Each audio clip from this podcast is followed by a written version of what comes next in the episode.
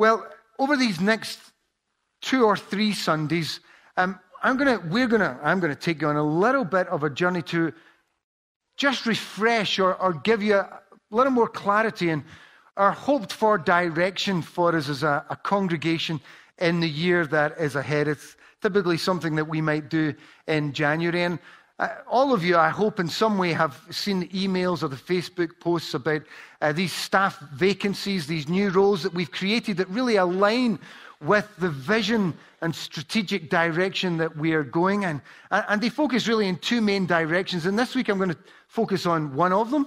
Uh, missional discipleship and what that looks like and means for us. This shouldn't be anything new to you. We, we did quite a bit of it last uh, autumn, during the autumn. And then next week, we're going to think a little more about what we mean when we talk about this city hub. And so we're, we're thinking about the vision that we're committing to and the strategy that we're already planning for in some of these new posts. And both of the posts that we are recruiting for are really what I would call mobilizing posts. In other words, uh, the, the role of those who are on staff is, is not to gather ministry to themselves, but to release ministry into the whole people of God. It's a mobilizing ministry. That's the biblical model of the people of God. It's not a professionalized ministry where we pay people to do it. That sounds like I'm doing myself out of a job here. But rather, it is the responsibility of those that we ask to fulfill those roles to release the people of God in the various forms of mission and ministry. And so we're really thinking about, and I, I, hope our slides are up and ready to go, that what we're doing in this phase just now is prioritizing and organizing for us to better follow Jesus. That, that's really what we want to become a church that knows what it means to be following Jesus and to be living that out individually and collectively in the city and beyond in all the ways that we can. And there's two main ways in which we are going to be focusing that on the year ahead.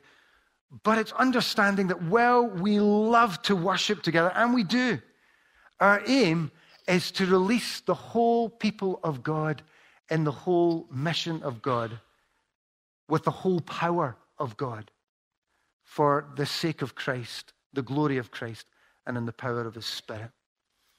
And so that's what we want to do release the whole people of God into the whole mission of God, in the whole power of God, for the glory of Christ and in the power of the Spirit. So let's uh, read some scriptures from John chapter 21, verses 1 uh, to 14.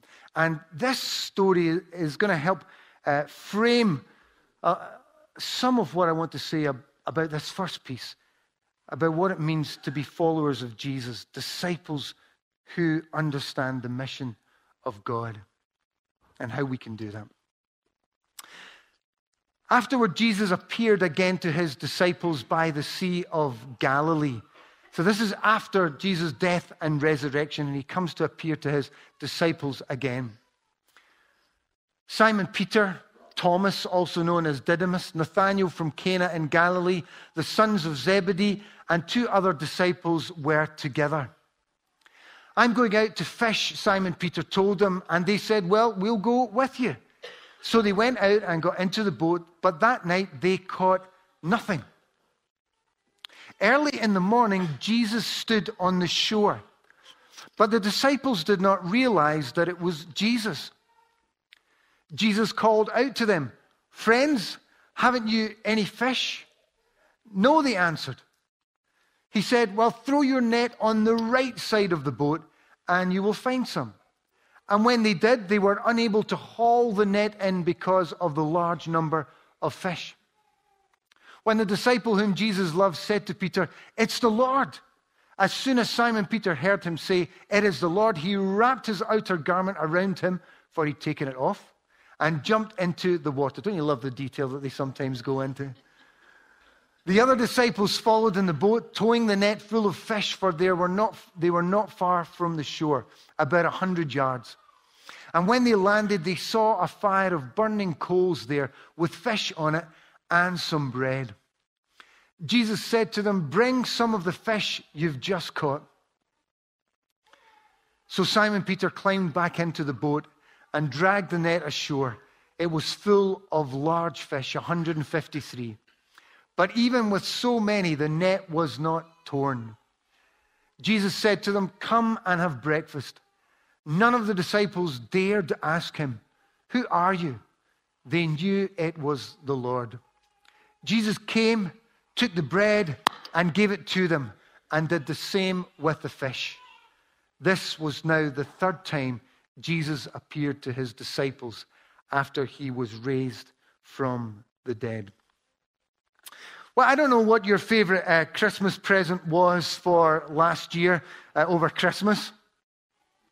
But in our family, at least on Carolyn's side of the family, uh, we kind of do a Secret Santa, and there's a theme every year of what the Secret Santa uh, should be on. And this year, because my uh, Carolyn's maiden name is Wood, they decided that wood would be the theme for all of our Secret Santa gifts. And this uh, has quickly become the family favorite gift uh, for this last year.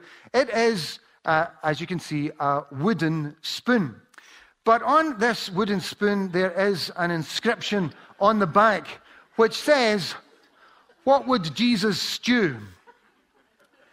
Well, apparently, according to this story, what Jesus would stew is some fish uh, mixed with some bread that wherever he had taken it from was now to be eaten with the stew. What would Jesus stew? Now, of course, we're familiar with that phrase and those little uh, letters WWJD. What would Jesus do? But I, I want to keep faith with the what would Jesus stew metaphor for a little bit through this story of Jesus preparing and welcoming and gathering again his disciples. There's something about what Jesus does here eh, that he's been doing all the way through the Gospels that express what I would call the gathering God. The gathering God.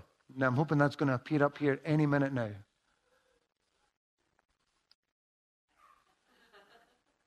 Any minute now. Well, they get that sorted out. I'll talk about the gathering God. You'll notice that throughout the Old Testament, God is always gathering his people to himself and to one another. God's gathering brings his people together as his family. Gathering is at the very heart of who God is and what he does. And all the way through the Old Testament, uh, the belonging and identity of the people of God was captured in their gathering. God is a gathering God. And for us, as the people of God, God is still gathering us together.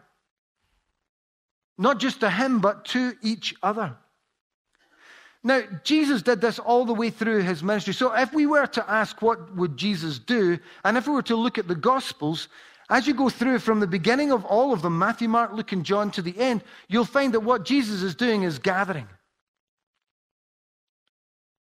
From the very beginning, we see him gathering his disciples. And as he gathers his disciples from the very beginning of his ministry, he calls an interesting bunch to follow with him. And actually, it's quite a small group 12 in this discipleship group. Now, if you've been hanging around our church long enough, you'll know that a priority for us as a congregation is what we call life groups. It's creating places and spaces where people come together regularly in much smaller groups. We're, we're, far too big to do discipleship well in just one big group. We need to have those smaller pockets of groups of people who are learning to follow Jesus together. And Jesus does that. He gathers 12 who he begins to sow into, invest in, walk with, do life with, model how you live as a follower of Jesus, as a child of God. And he gathers them and calls them. And then through his ministry, he walks with them, lives with them, serves with them, prays with them, cares for them. And he does that right to the end. This group of 12, for these three years that he's with them. And then he releases them and he begins to send them to do the kind of things that he has done. He gathers this small group of people. That's what Jesus did. That, that's why we think that those small groups of people, those life groups, are so important. Why? Because they help us become better followers of Jesus. That's where we really learn together with each other the following Jesus that he calls us to. And that's what Jesus does as the gathering God. And if you look at the makeup of the disciples, they are a, a, a very diverse group. You know, there, there's always a tendency in the church that what we do is when we get into little uh, small groups or life groups, that we do that just with people who are like us. The danger of that is, is that we just reaffirm each other's biases, prejudices, and we, we then reaffirm each other's blind spots as well because there's no other voices apart from voices like ours to speak or to hear. Jesus gathers together quite a bizarre range of people. There's Peter, outspoken, fiery, needs to think more before he speaks. Have ever met anyone like that? If you haven't, it's probably you. James and John, sons of Zebedee, sons of of thunder, Jesus calls them. They seem to be ambitious, argumentative. You remember Mark chapter 10, they're arguing about who's going to sit at Jesus' right or Jesus' left when they finally get to their place in the kingdom, in his kingdom. Then there's Judas. Did they always have their doubts about where Judas's loyalty really lay? Were there question marks? Or what about Thomas? Thomas, with all these doubts, man, he's bringing down the tone again. And the atmosphere was great until Thomas arrived. Then he started asking all these questions and, and doubting whether any of this was real. What a life group to be in. And then there was Matthew or Levi, the tax collector, alongside Simon the Zealot, a Jewish nationalist. I mean, you can't get much more extreme than that. You, you got um, uh, Simon the Zealot, who's passionate about nationalizing uh, the whole of, of, of the Jewish people into their own independent state. And he's got to sit alongside Matthew, the Roman tax collector, who, of course, has uh, oppressed and persecuted the very people that Simon the Zealot wants to liberate. I mean, you'd almost feel as if it had a sound of uh, some of the things that we face nowadays in our own um, Scotland with all the political discussion that's on. But here they are, all in this life group that Jesus is bringing together. What a bunch. Imagine this was your life group. But Jesus gathers them. And there's something in the differentness of one another that is important for discipleship. At the very least, it'll challenge your level of grace when you're involved with people who don't always see or say things the way you see and see. But from the very beginning and all the way through, he gathers this group together, the gathering God and all their differentness, and he walks with them, and he loves them, and he shows them what it is to be his follower. And in this meal that he serves, he's gathering them again after all the turmoil of his death and all of their desertion. All the promises they made that with Jesus, we, we will be with you right to the end. And then when it came to the bit, they were nowhere to be seen. Just the women who stayed the distance. The rest of them had scattered. So, what will Jesus do in this moment as he brings these disciples back together? And what does he do? He shares food. He cooks for them. He has a meal with them. And in New Testament times, food and hospitality is an expression of shared love and shared life. He's bringing them back together again. It's an expression of a deep relationship and a deepening relationship with others. It's a sign of welcome. It's a sign of unity. And in this case, it's a sign of peace and reconciliation and forgiveness. Jesus is still gathering these disciples to himself, this little life group, so that they can learn what it means when we talk about following Jesus. It's a beautiful picture. And the reason we have such focus on encouraging people into life groups is because this is where we really begin to learn. We dig deeper in what it means to be following Jesus. And we learn with other people and we help them learn and they help us learn. There's a mutuality about it as Jesus leads us. And it's not always easy because not everybody agrees and not everyone's the same way and has the same views. But what unites us is Christ and our decision to follow him. And we grow stronger together. And so Jesus' whole ministry in this life group of 12 is gathering, teaching, encouraging, challenging, modeling, equipping, sending this life group. And then he invites them to report back, reflect, rejoice, learn about all that they have done. There's an accountability about it all as they keep going together. This little band, this life group, as they grow in what it means to be following Jesus. What would Jesus stew? Not, not just fish on a beach, but he had been stewing together this mix of disciples' ingredients, all their diversity, into a group of people who knew what it meant to be following Jesus. That's what Jesus stewed together in this three years he committed with these 12 followers. That's what Jesus would do. And the reason we focus on this is because discipleship is a communal activity. We're not supposed to do discipleship on our own. Discipleship is meant to happen alongside and with other people in these little small groups. That's the Jesus model. It's done best. Discipleship is done best. Following Jesus is done best in small community. This is wonderful. I love worshiping with God's people. There's only so much that can happen in this space. It is in those small places. A little bit like the small groups of, if you've ever looked into kind of the structure of, of an army, it looks like a, a huge gathering, but actually it's made up of really small sections.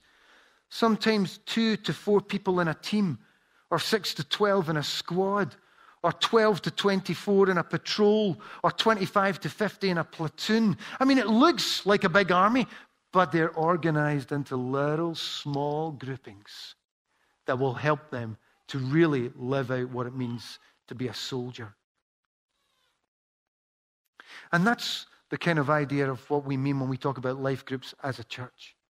The growing and the learning and the encouraging and the acting together and the accountability and life groups are a strategic priority for us. Why? Because they reflect the gathering heart of God, the gathering together, and then the equipping us to know what it means and to live out following Jesus. And that's why we're advertising for that role. So if you're wondering why that and not something else, it, it, it's because part of that responsibility in missional discipleship lead will be to help us establish this ministry of those smaller groups so that we can learn better, like Jesus and his disciples, what it means to be following Jesus. Those little life groups, that gathering expresses the gathering heart of God to release us to be better followers of Jesus, his Son. Well, that's the first one, the gathering God. Jesus and his disciples, a life group, food and hospitality, that sign of unity. That discipleship is a communal activity, that small community. Well, the second one is, uh, comes from the second part of that story of Jesus with his disciples. It's the encounter that he then goes on to have with Peter. So let's read on in that, that story. When the disciples and Jesus had finished eating, Jesus said to Simon Peter, Simon, son of John, do you love me more than these? Yes, Lord, he said, You know that I love you. Jesus said, Feed my lambs. Again, Jesus said, Simon, son of John, do you love me? He answered, Yes, Lord, you know that I love you. Jesus said, Take care of my sheep. The third time he said to him, Simon, son of John, do you love me? Peter was hurt because Jesus asked him the third time, Do you love me? He said, Lord, you know all things. You know that I love you. Jesus said, Feed my sheep. Hmm. There we go. Oh. There we go. I think this reflects the caring God. Now, let's go back to post the time where Jesus was last with his disciples. He just shared a meal with them. He was arrested when they went to the Garden of Gethsemane. In spite of all the pledges that Peter and his disciples had made to stay with him, when Jesus is arrested and taken into the courts, Peter denies that he even knew him. The discipleships abandon him. And as Jesus meets up with his disciples and calls them again, and as he talks to Peter, I wonder what Peter was expecting Jesus to say. And Jesus deals so gently with Peter. In spite of all that had happened, in spite of his denial, in spite of his abandonment of Jesus, Jesus deals gently with Peter. It's the expression of the caring God. Jesus doesn't recall Peter's previous failure, but it's almost as if for each of those three denials that Peter made of Jesus, that every time Jesus asks him, Do you love me? He's bringing Peter back three times to what really matters. It's so gentle and so caring. Peter probably was expecting that Jesus would be harsh, maybe even condemning about what he had done. But what does Jesus do? He brings him back to this wonderfully simple, caring, beautiful question Peter, do you love me? And really, friends, that is right at the heart of what Jesus wants to say to us. Do you love me? All the things that we may or may not have got right in the year that's just been passed, as we step into this new year, the caring God comes to us and says, What I want to know is, do you love me? Do you really love me? Do you love me more than anything else? And sometimes I think we give ourselves such a hard time. Perhaps we're even unable to forgive ourselves, or we replay our failures in our lives when Jesus just comes to ask us, focus on me. Do you, do you love me? Focus on Jesus and loving him. Do you love me? Jesus said. But he says, Lord, of course I love you. And there's something in that exchange of do you love me and of course I love you where the weight, you get a sense that maybe there's a weight dropping off Peter's shoulders of all the regret that he might have had about what had happened, what Jesus is concerned about is do you still love me? The caring God. Peter may have expected, he may even have felt that he deserved anger, disappointment, condemnation, but what he got was the shepherd of his soul the shepherd of his soul, the caring God, Jesus, the shepherd, the pastor. And then, having established that simple question or answer to that question, Do you love me, Peter? Of course I love you. Jesus then says, Well, Peter, take care of my sheep. There's another response that Jesus needs other than just Yes, of course I love you, Jesus. Jesus says to him, Well, now your response feed my lambs, take care of my sheep. And each time in these three moments where Peter is asked, Do you love me? And he says he does, Jesus refers him to this wider people. He refers him to the disciples that he's walked with, those who are following Jesus. Feed them, take care of them. Jesus reminds Peter that this response carries a responsibility. Love for God must necessarily express itself in love for one another. Yes, I love you, said Peter. Jesus says, Well, take care of my sheep, feed my lambs.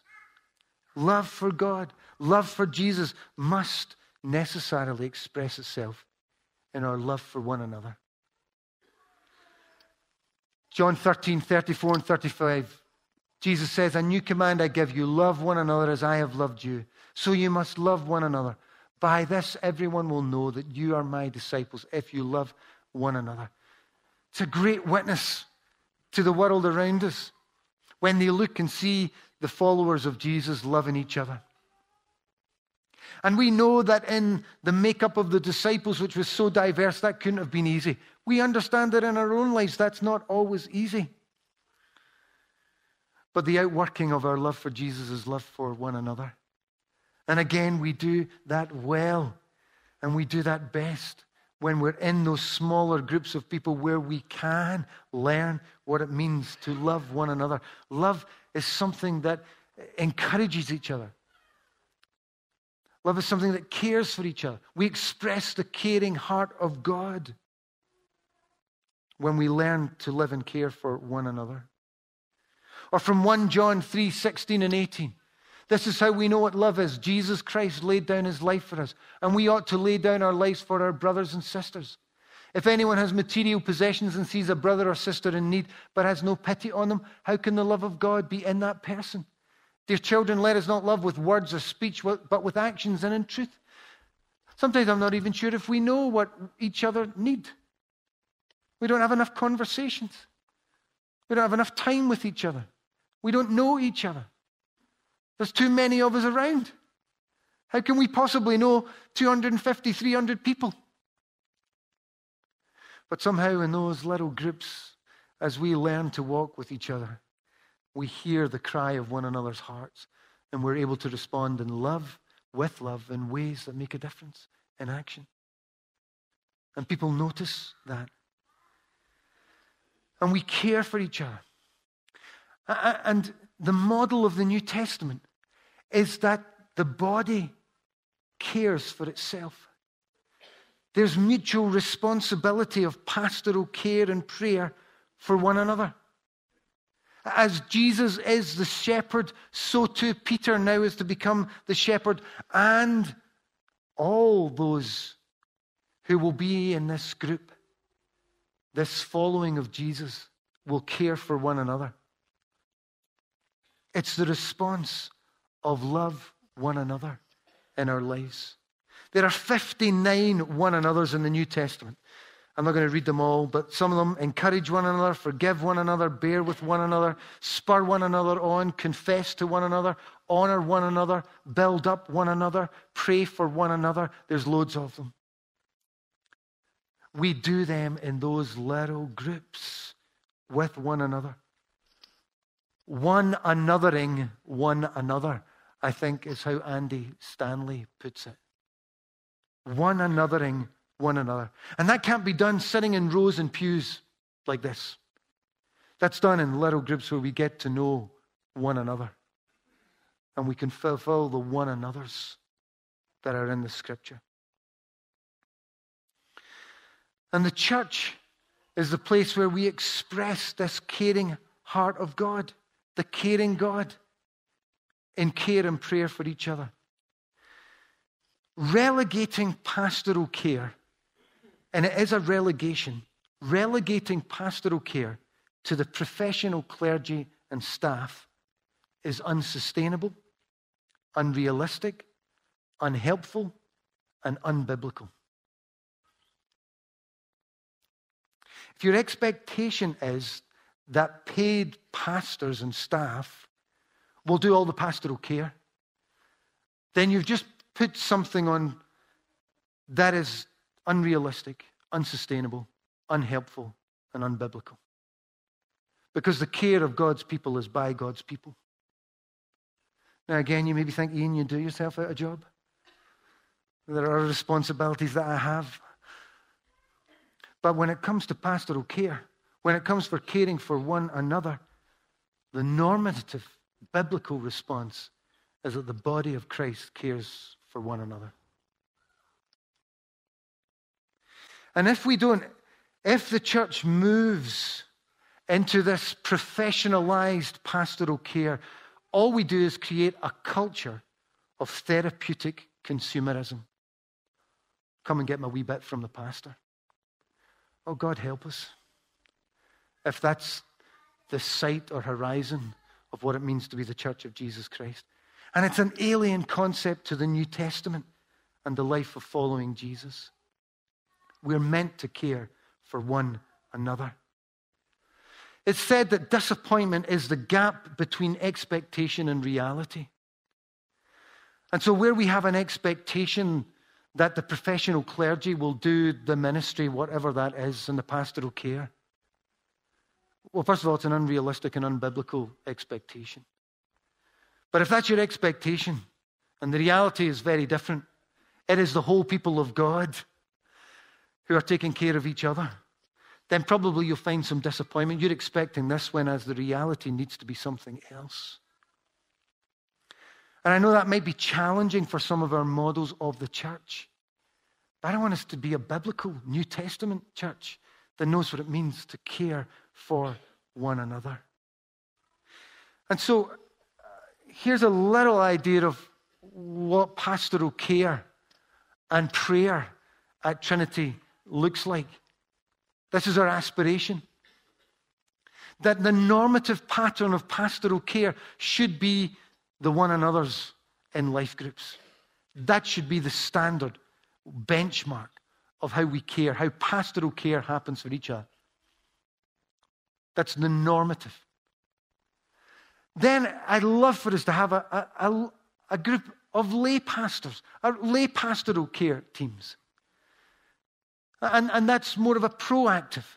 There are things that have to be planned and organized to make that possible. There are more gifted pastors in this room than ever grace this stage, that are ever asked to do anything up here.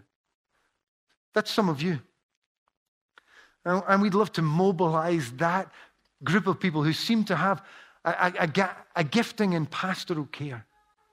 They may not feel a sense of calling into full time ministry, but my goodness, they know how to pastor and care for people. And that would allow us to be more proactive in how we do pastoral care. And of course, there is a role for those of us who have a pastoral oversight that we need to respond where there is need in, in, in certain ways, in certain areas. But, but it is actually virtually, literally impossible to expect one or two people or however many you expect. But we will have a role, a responsive role. And then sometimes the pastoral care that we need to give needs to be intensive. It has to go beyond the resources of what we have in our hands, particularly where there's a crisis or complex needs.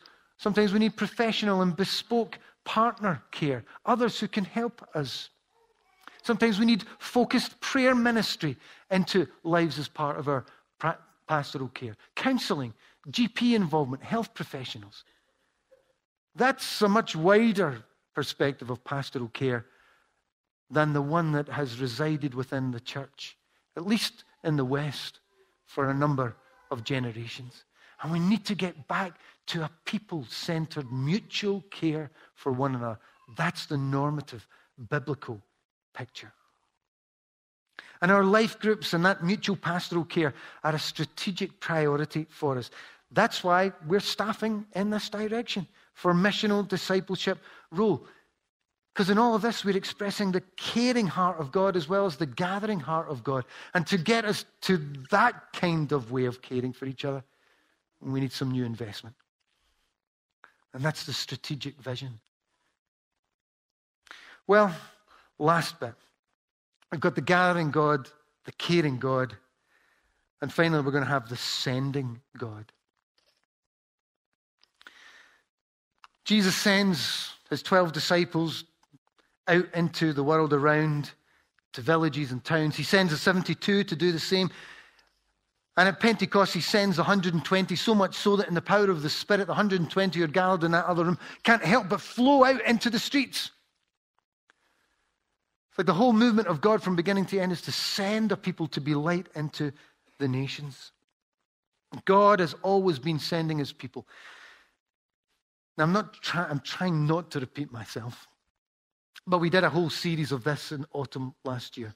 We reminded ourselves that the, the Bible verse that was chosen for one of the plaques on the, the wall of the foyer was from John 20, 21. As the Father has sent me, Jesus says, so I now send you. That's the kind of church that we are, what we're called to be. And the whole story of Scripture is God sending. And in verse 18 in this passage that we read, as Jesus gathers these disciples together, cooks for them, and as he reinstates Peter, as he cares for Peter, as he pastors Peter. In verse 18, we, we read about the fact that for Peter, he's going to be sent in such a way that will eventually lead to his death. He'll be sent into the world in such a way that it will be one of persecution, oppression. It will lead eventually to his death. And the sending of the disciples and Peter into the world will not be easy. In Peter's case, the cost of following Jesus will literally be his life. And when we did that frontline series, we were talking about the fact that God sends us into all kinds of places, our front lines whether it's our family or our neighborhood, our community, our workplaces, our schools, our universities, our student life, wherever it is, God sends us into these places. And we're followers of Jesus there, as well as when we're gathered like this or in our small groups. And we learn how to live like that with each other. Those frontline places, following Jesus.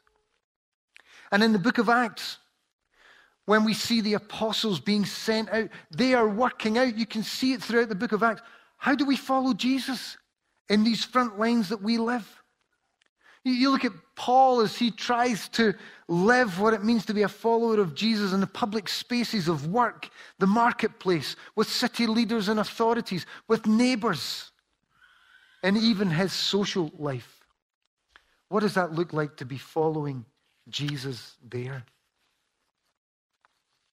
And so when Jesus sends his disciples out, as he sends us into those frontline places, it's like in our ones or twos and threes we gather, or, or those life groups we gather and we learn together of what it means to be following Jesus, and then we're sent out from there to live as followers of Jesus. Then we come back and we report back, just as the disciples did with Jesus, how are we getting on? How did we get on this week? What were we struggling with? How, how, how did, where were there, was there persecution? Where were the breakthroughs? Where was our celebration? How can we pray for each other?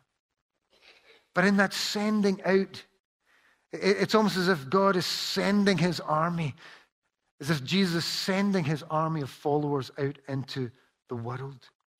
We are being sent out just as Peter was being commissioned by Jesus and the other disciples, so to us. We are sent into the world an army. But we're not called to fight the world. Now, that, that's a mistake we make. Some of us are, want to be aggressive against the world. Actually, our fight is against the enemy, not the world. There's some battle we need to do in the place of prayer. And if we would take out some of that anger and frustration and aggression out in the place of prayer rather than against the world, then we might better know how to live in the world that we're sent into as an army. We fight the enemy. Ephesians 6 1. We do not fight uh, against flesh and blood. We do not battle against flesh and blood, but against principalities and powers of this dark world. We're sent out as an army. We're not called to fight the world, we fight the enemy. And we're not called to judge the world. And that's another area that the church can sometimes be uh, problematic in. We, we don't particularly like the way the world is. And so we're very judgmental on how the world works. Now we have to be discerning and we have to know what we believe in. But we have to make sure we don't become judgmental to the world. Jesus reminds us see, before you start to try and take the speck of dust out of anyone else's eye, try and remove the plank from your own eye. And I think sometimes we could do with keeping that in check more than being a church that might judge the world. And we're certainly not to condemn the world. Jesus didn't. For God so loved the world that he gave his only son that whoever believes in him should not perish but have eternal life. That's John 3:16, John 3:17. For I did not come to the world to condemn the world. Man, if Jesus isn't condemning the world, it's not our position to either. And so, where we're sent into the world as an army, it's not to fight, judge, or condemn, but rather it's to love, serve, bring godly transformation, to hold and heal and liberate and remind them of the goodness and love of God, to announce a message of rescue from darkness to light as an army of ordinary people, a kingdom where love is the key, a city, a light to the nations, heirs to the promise are we, a people whose life is in Jesus, a nation together we stand, only through grace are we worthy, inheritors of the land, an army of ordinary people. A gathering God, like Jesus who gathers in small groups of people so that we can really learn what it means to be following Jesus. Our caring God, who cares but then asks us to care for one another, and our sending God, who sends us as an army from those places where we are following Jesus on our front lines.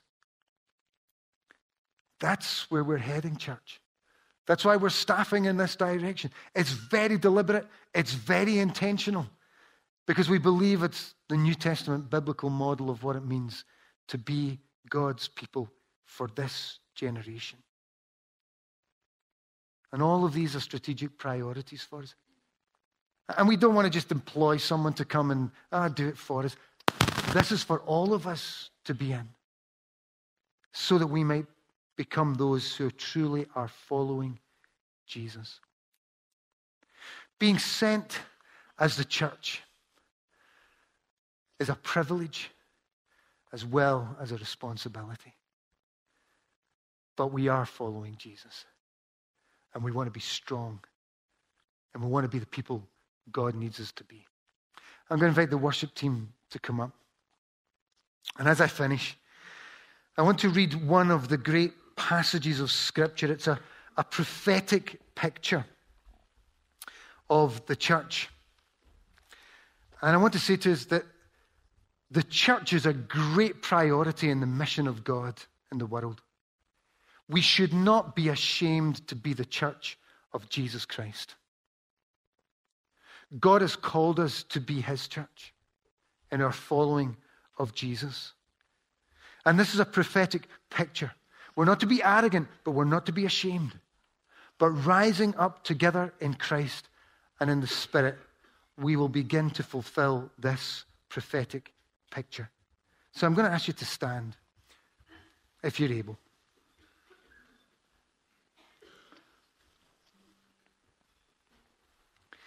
And in our following of Jesus, that we would become this kind of church. The hand of the Lord was upon me, says Ezekiel. And he brought me out by the Spirit of the Lord, and he set me in the middle of the valley. It was full of bones. And he led me back and forth among them, and I saw a great many bones on the floor of the valley, bones that were very dry.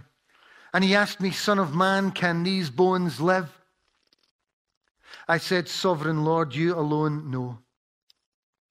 Then he said to me, Prophesy, speak to these bones, and say to them, Dry bones, hear the word of the Lord.